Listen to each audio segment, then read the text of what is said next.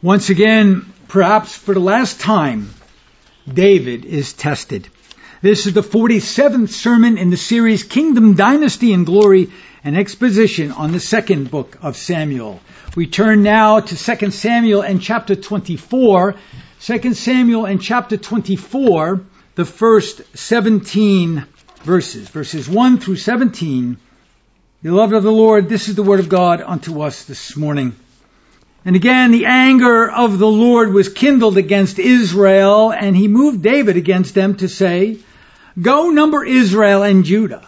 For the king said to Joab, the captain of the host, which was with him, Go now through all the tribes of Israel, from Dan even to Beersheba, and number ye the people, that I may know the number of the people.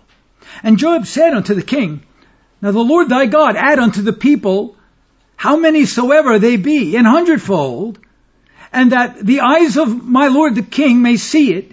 But why doth my lord the king delight in this thing? Notwithstanding, the king's word prevailed against Joab and against the captains of the host, and Joab and the captains of the host went out from the presence of the king to number the people of Israel.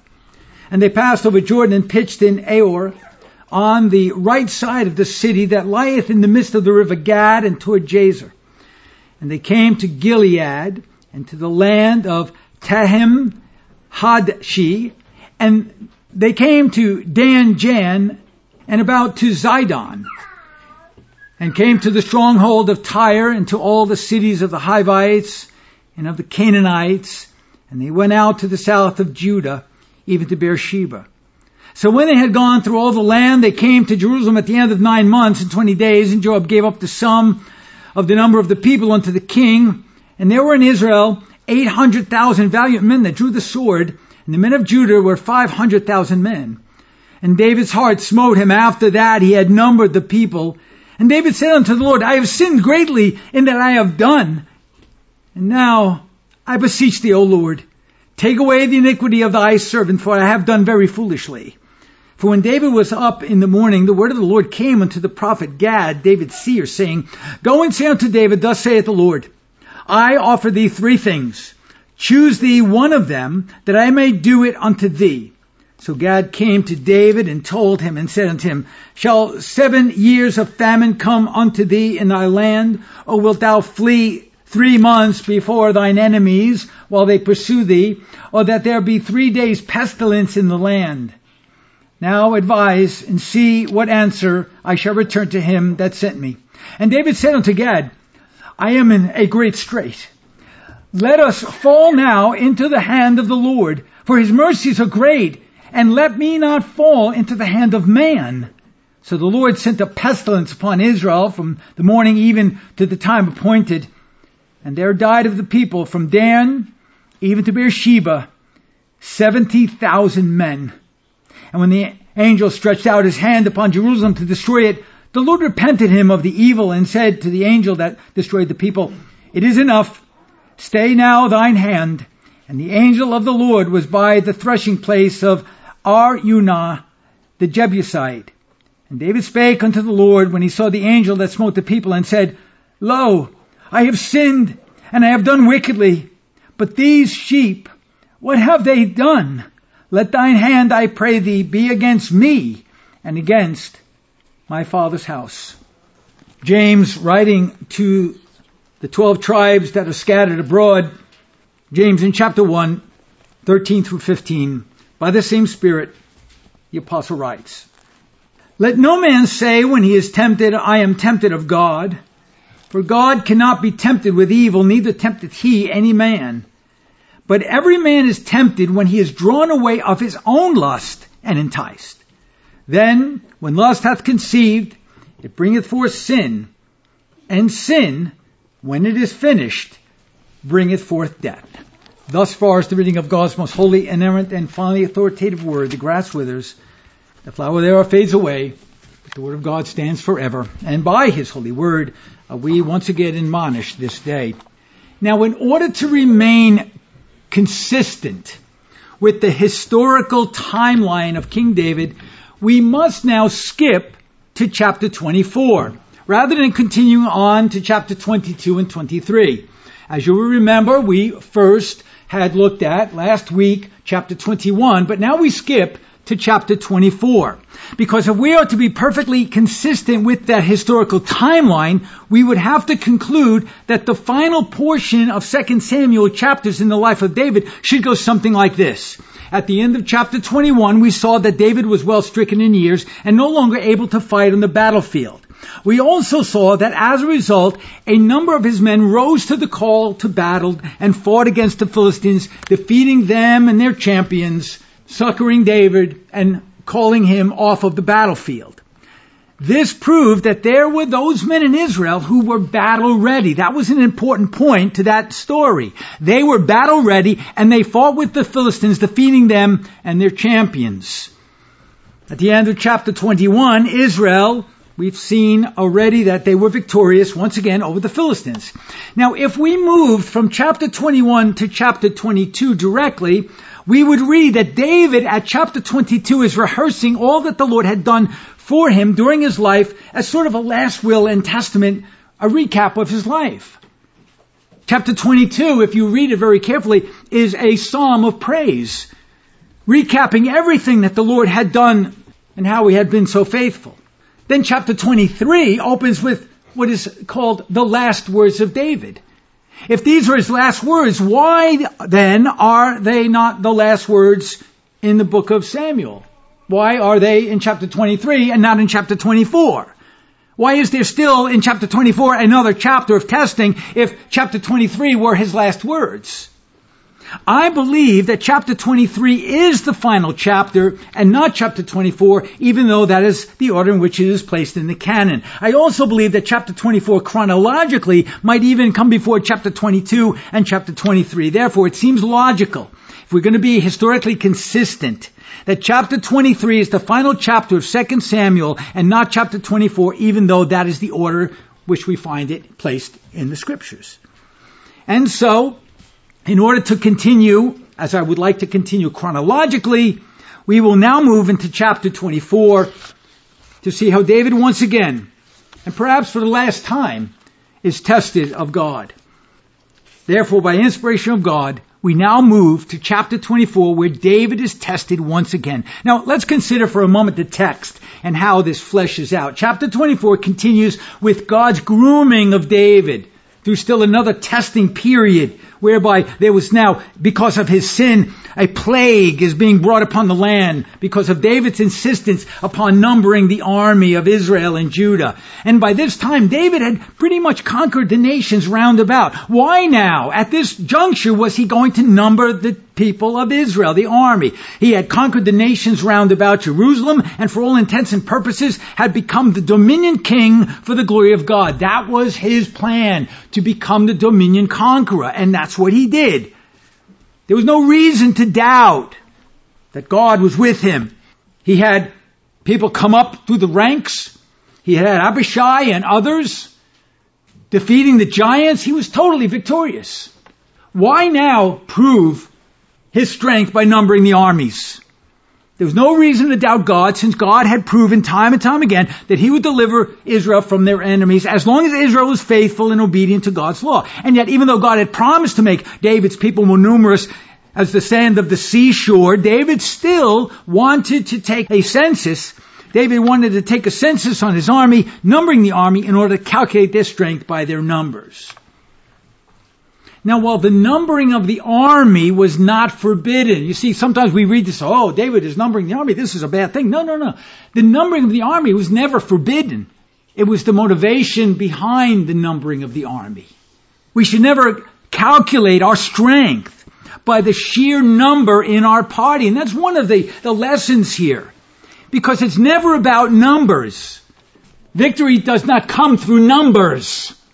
I always say that Jesus conquered the world with 12 and one of them was the devil.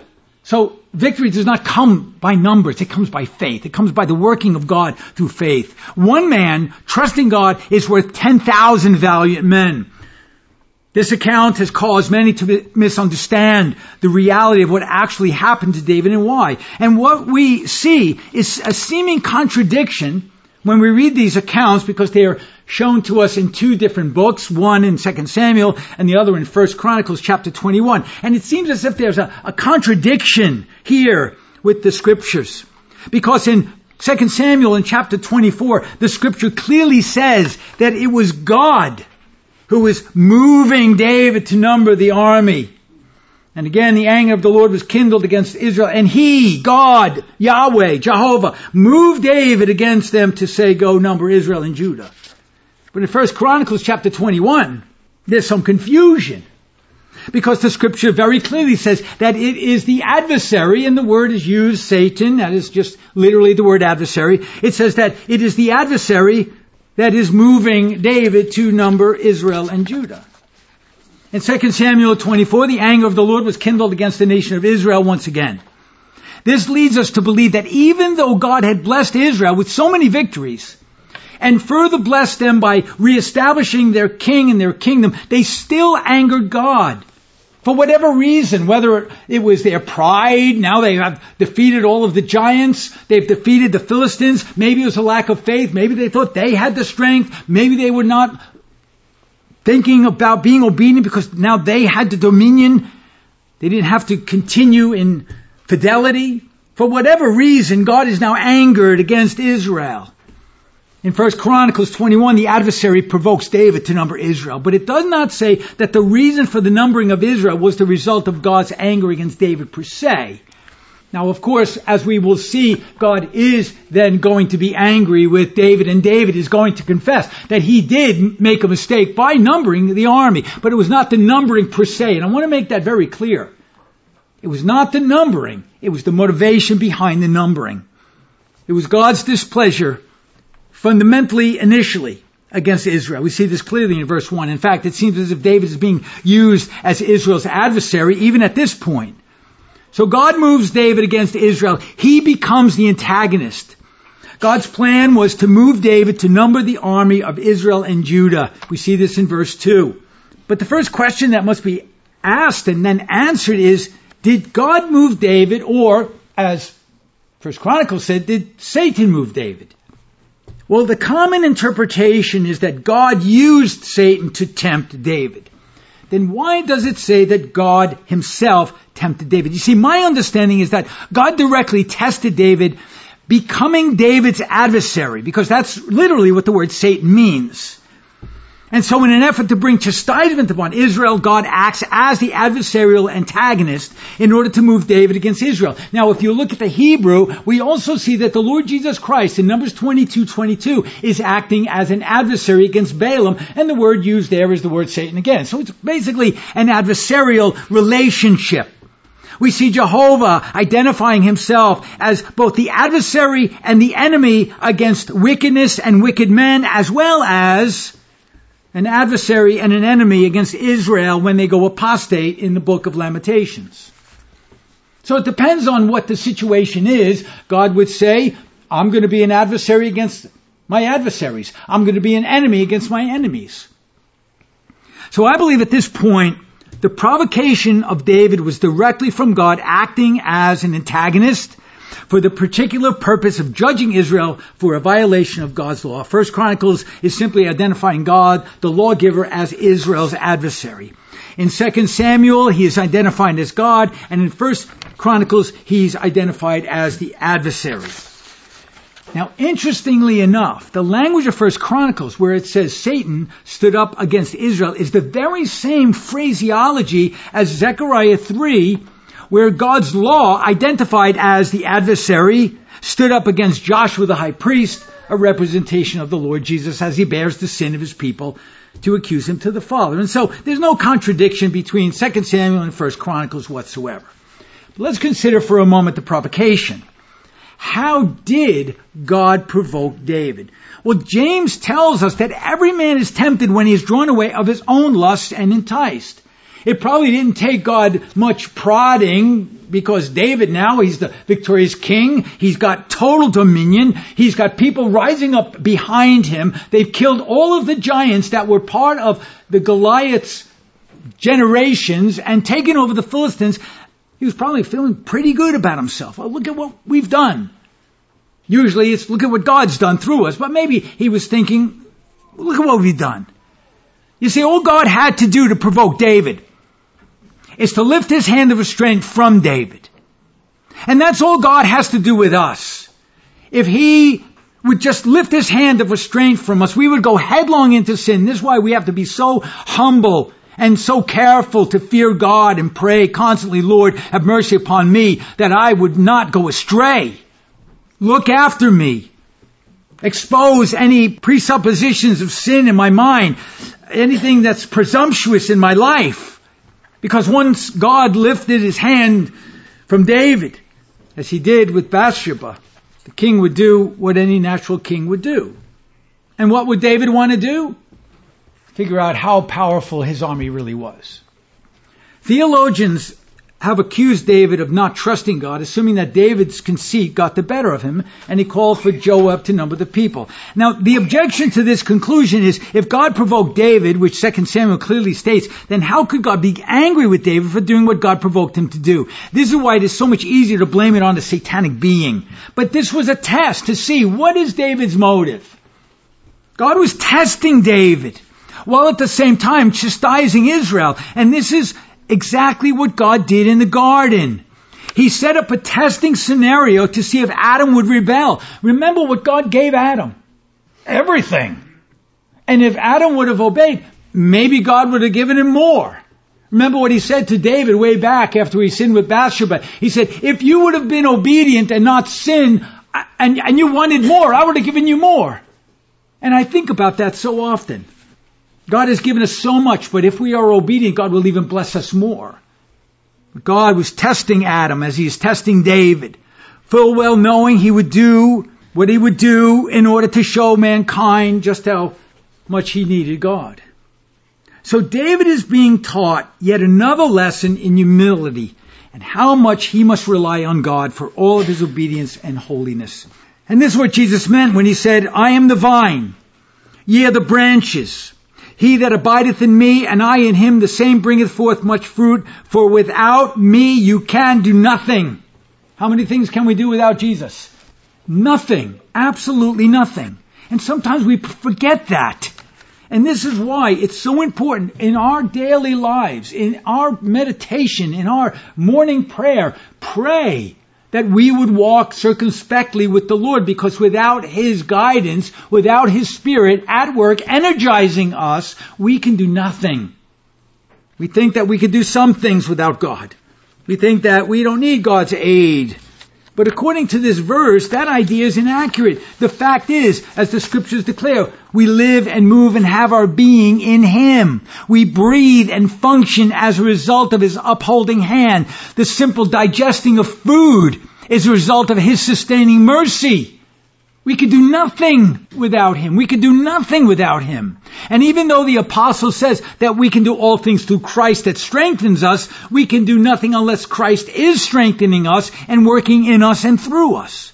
And when it is our time to pass from this life to the next, it is at that time when God no longer sustains our physical life. It is at that time when our biological life ends and God is once again showing David how much David needs him, while at the same time bringing a chastising judgment upon the nation of Israel.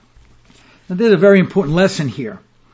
David's victories, all of his victories, all of his exploits were historically and supernaturally phenomenal.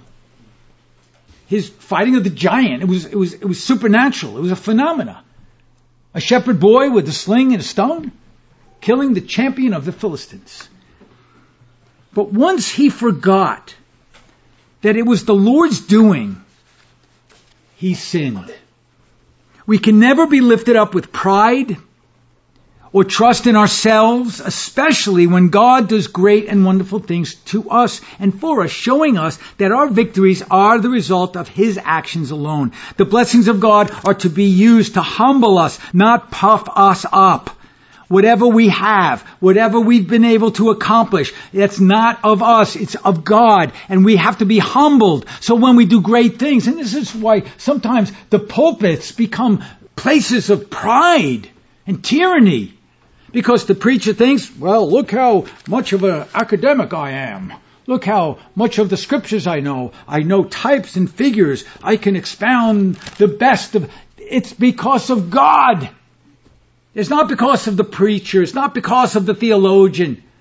And that's why sometimes we have to embrace the humbling effects of chastisement, especially if we're going to be faithful as Christians, especially as pastors.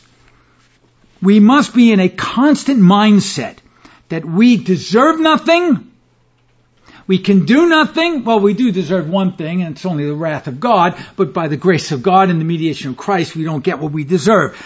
We can do nothing of ourselves. Sadly, however, too often when God blesses us, we take that as a sign that we're special.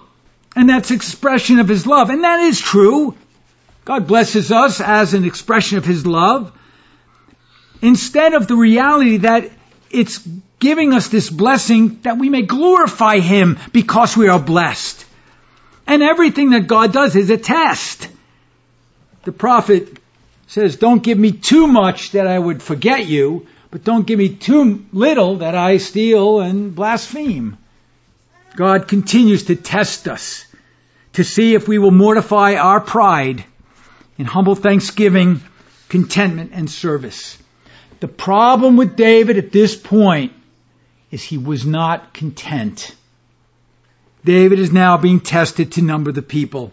And we see this in verse 2. For the king said unto Joab, the captain of the host which was with him, Go now through all the tribes of Israel, from Dan even unto Beersheba, and number ye the people, that I may know the number of the people. Why would he need to know that? He was just victorious over everybody. Now Joab is surprised. Joab's surprised response to the king's request tells us that David should have known that to number Israel because of the motivation behind the numbering of Israel was a mistake. Even Joab understood that. And Joab said unto the king, Now the Lord thy God add unto the people. In other words, God, let God add to the people a hundredfold that the eyes of the Lord my king may see it. But why do you want to delight in this numbering? What is your motivation? Why do you want to number the people? So here we have a very bad man, Joab, recognizing a very bad thing. That to number the Israelites at this time, when God had been so merciful to David, when God had brought the dominion covenant to bear upon him, where he was the dominion king, bringing upon him victory after victory after victory, why are you now testing God, numbering the people? This is a bad move. Why look to prove God or to test God? You've got everything. Joab then seems to indict David by asserting that this numbering was a prideful thing because David was delighting in seeing how vast his army was. Notice, not the Lord's army. He was delighting to see how great he had become. Now in 1 Chronicles chapter 21 verse 3, Joab also tells David that the numbering of Israel was going to result in a very, very miserable consequence. Notice 1 Chronicles 21 verse 3. And Joab answered, The Lord make this people an hundred times so many more as they be. But, my Lord the King, are they not all my Lord's subjects? Why then, my Lord, require this thing? Why then doth my Lord require this thing? Why will he be a cause of trespass to Israel? Now Joab knew that David was in in an error. He was in error. And he knew that if David pushed this agenda, Israel would be held liable for it. It would be a curse upon the entire Israeli people. What Joab failed to recognize, however, is that this is exactly what God wanted. He was chastising Israel.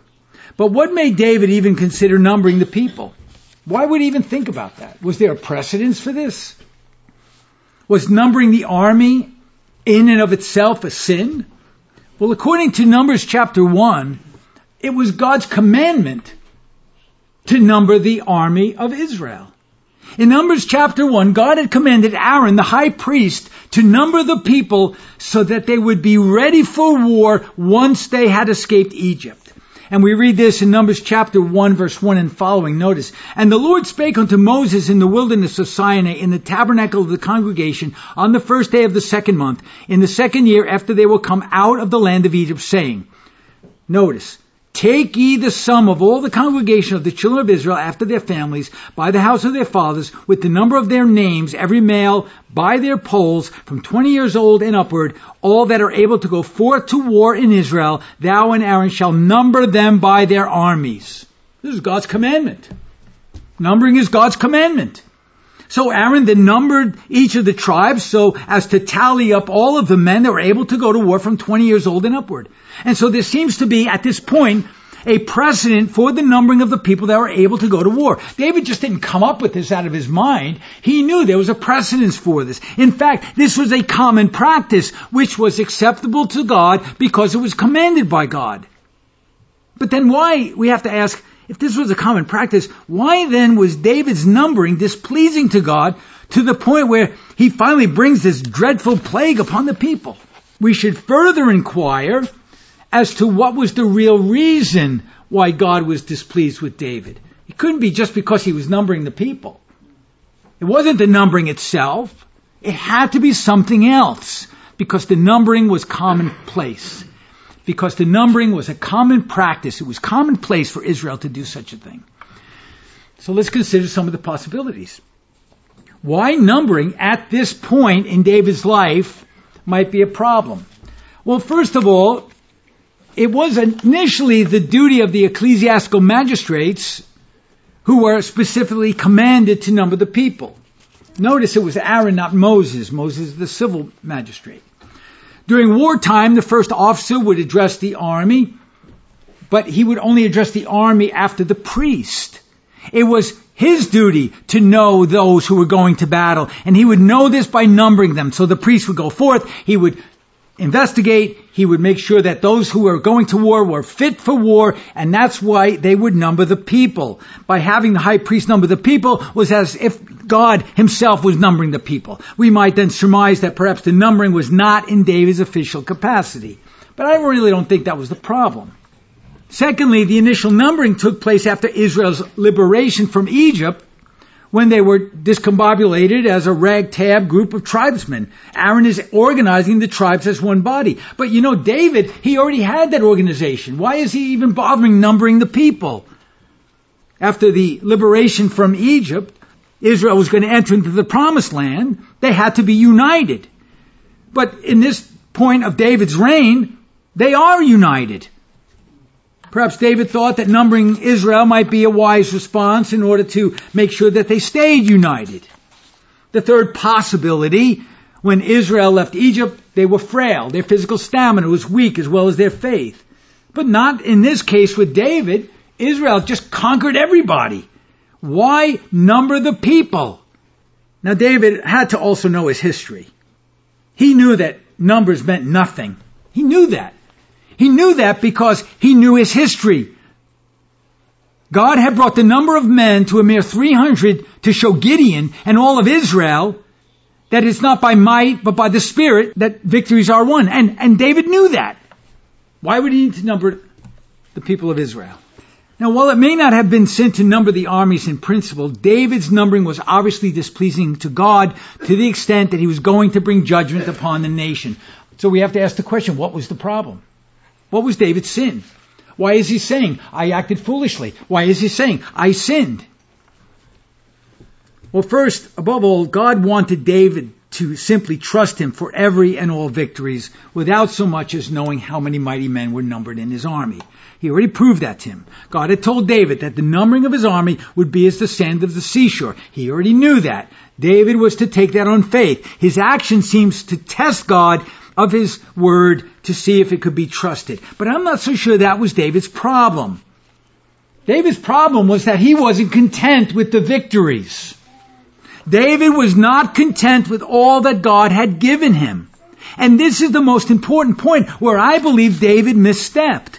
And so we have to pause for a minute and ask why? Why would David want to number the people? Why, why at this time, especially after God had given him everything?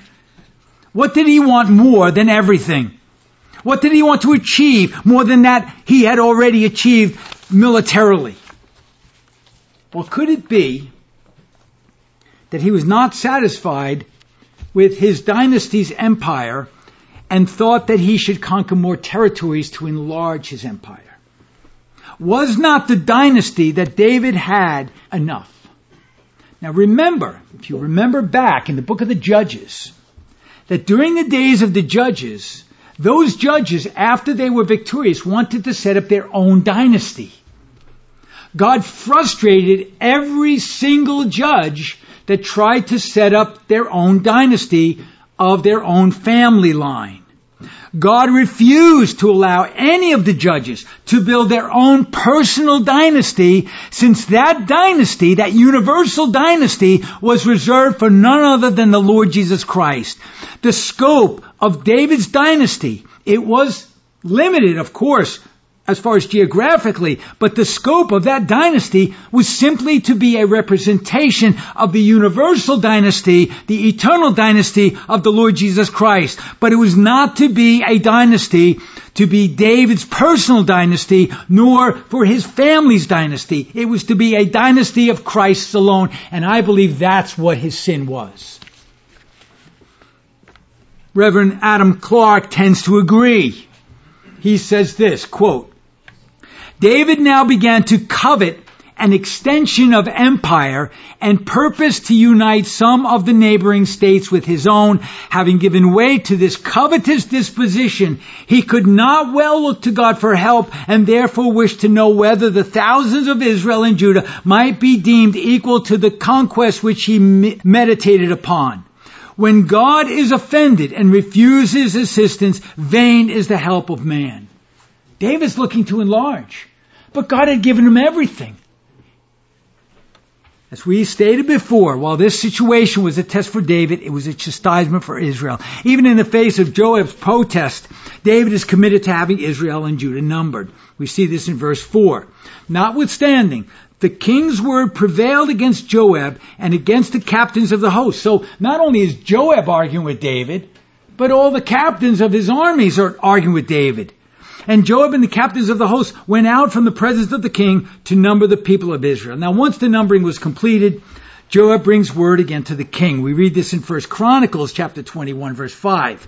And Joab gave the sum of the number of the people unto David, and all they of Israel were a thousand thousand and an hundred thousand men that drew sword, and Judah was four hundred threescore and ten thousand men that drew sword. Now in 1 Chronicles 21, it adds this in verse 6 that 2 Samuel omits. It says, But Levi and Benjamin counted he not among them, for the king's word was abominable to Joab. Adam Clarke once again gives this interesting commentary. He says the rabbis give the following reason for these two tribes being omitted. Joab seeing this would bring down destruction upon the people, purposed to save two tribes. Should David ask, why have you not numbered the Levites? Joab proposed to say, because the Levites are not reckoned among the children of Israel. They were the priests, they were not the warriors. Should he ask, why have you not numbered Benjamin? He would answer, Benjamin had been already sufficiently punished on account of the treatment of the women at Gibeah. Remember the Gibeonites? They were punished for the Gibeonites. Therefore, this tribe were to be again punished, who would remain? You can't punish them again. So even this comment shows that the chronology going from chapter 21 to chapter 24 is proper. So returning to 2 Samuel 24 verse 5, 6, and 7, Joab then goes throughout all of the tribes in order to account for how many warriors David had in his army. We read this in verses 5 through 8. Now the entire census took more than nine months. And only after that entire census is taken, nine months, David is convicted. Interestingly, this is the same time that Bathsheba was with child. After nine months, the child is born and David is approached by Nathan. Interesting account. Now we're not sure exactly what brought David to his senses. It doesn't say that. It doesn't recount but David knew that he had done wrong. All we know is that his heart had convicted him. In his heart, he knew that he had done wrong. We read this in verse 10. And David's heart smote him. After that, he had numbered the people, and David said unto the Lord, I have sinned greatly in that I have done. And now I beseech thee, O Lord, take away the iniquity of thy servant, for I have done very foolishly. Now, this is a positive thing. This is a wonderful thing So we see here at this time, of course, after nine months, after making the mistake, he is humbled. He, he is sensitized to his sin. A more sensitive David than during his youth when he had hid his sin for so many months after Bathsheba and the, and the murder of her husband Uriah the Hittite. But once he's convicted, he does what we all should be doing. Once convicted of our sin, he calls out to God and he accuses himself. He doesn't make any excuses. This is on me and on me alone. It's not Joab. Joab shouldn't have listened to me. It's not on the captains. No, it's on me and on me alone. So he admits, he admits that he acted foolishly and he accuses himself before God. And here again, we have a personal directive. Because once we realize that we have sinned, and first and foremost, we know that if we realize that we have sinned, it's only the grace of God. It's only the grace of God that we can even examine ourselves. But once we have examined ourselves, and as we see ourselves falling far short of the glory of God and of the obedience that we are to render back to God, once we realize that we have sinned, we must immediately turn to God in confession, in self-accusation, prayer, and humbling ourselves as we beseech of God's mercy. We should also give thanks. You think about it. When we are convicted of our sin, we need to bow and give thanks. Thank you, Lord, that you have arrested me from going headlong further into oblivion because of my sin. We have to give thanks for God's grace, which enables us to recognize that we have sinned before God, since that in and of itself is only by the grace of God. But if, in fact, David's sin is coveting more than God had given him, then we need to be warned against our own tendency for covetousness. That's what David's problem was. He wanted more. What more could he want? Well, he wanted more. He just wanted everything. It wasn't enough. He was not content. He was coveting more than God had given him. And that's our problem too. Just think about what God has given us. Just living in, in America is a blessing in itself. As much as we see America falling apart at the seams, it's still a blessing. What more do we want? We have a problem with contentment.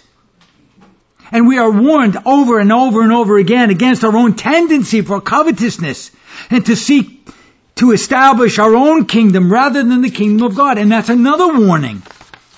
How many of us are actually establishing our own kingdom, our own dynasty, and not putting our efforts and our wherewithal and our, our time in the building of the kingdom of God? In David's ambition, he wanted to build a dynastic kingdom to continue throughout his generations. Instead of trusting God to build the dynasty which is the Messiah's dynasty, that continuity of the generations of the Messiah through many generations and throughout many nations, David acted foolishly, seeking to create a dynasty of his own. I believe that was his problem. I believe that was his sin.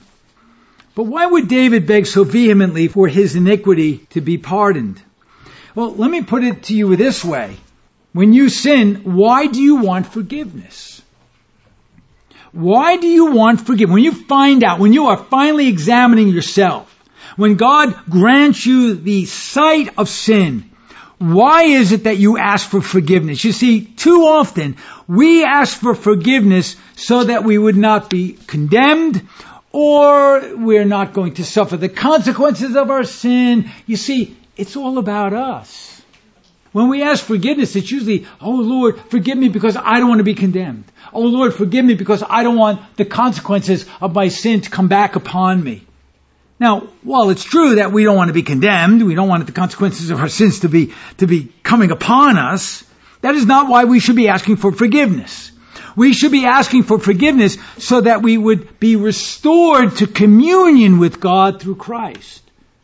We want restoration of our communion because that, that is the most important thing that we have. Our communion with God through Jesus Christ. So when we ask for forgiveness, we're saying with David, Lord, take not thy communion, as the way he puts it, is take not thy Holy Spirit from me. Don't break communion. Don't break fellowship. Forgive me so that we have fellowship once again. Yes, I'm going to bear the brunt of my sin, the consequence of my sin, but fine, that's part of my problem, but don't break fellowship. That's why we ask for forgiveness. We want the presence of God with us over. Just think about if you don't have the presence of God. Let's say you're forgiven of your sin, but you still don't have the communion with God. What good is it? That is the most important thing. So we ask forgiveness so that we would be restored to communion and fellowship with God through Christ. David longed to be restored to union and communion with God, and he knew that the only way for that to happen was if his sin was forgiven. And so we read in 1 Chronicles 21 verse 8, and David said unto God, I have sinned greatly because I have done this thing, but now I beseech thee, do away the iniquity of thy servant, for I have done very foolishly.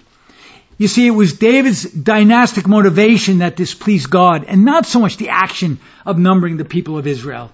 And once he recognized that he had sinned, that his motivation was covetous, that he wanted something more than God had allowed him to have. You know, what we have is what God has given us. Now, that doesn't mean you should want more, but why do you want more? To build your dynasty or to build the kingdom of God? It was David's dynastic motivation, his self-serving dynastic motivation that displeased God and not so much the action of numbering the people of Israel. We shall examine the result of David's sin next when we return to our exposition on the second book of Samuel as we see the horrible ravages of the plague that God brings upon Israel as their chastisement and because of David's sin. And this we shall do, God helping us, unto the praise of the glory of His grace. Amen.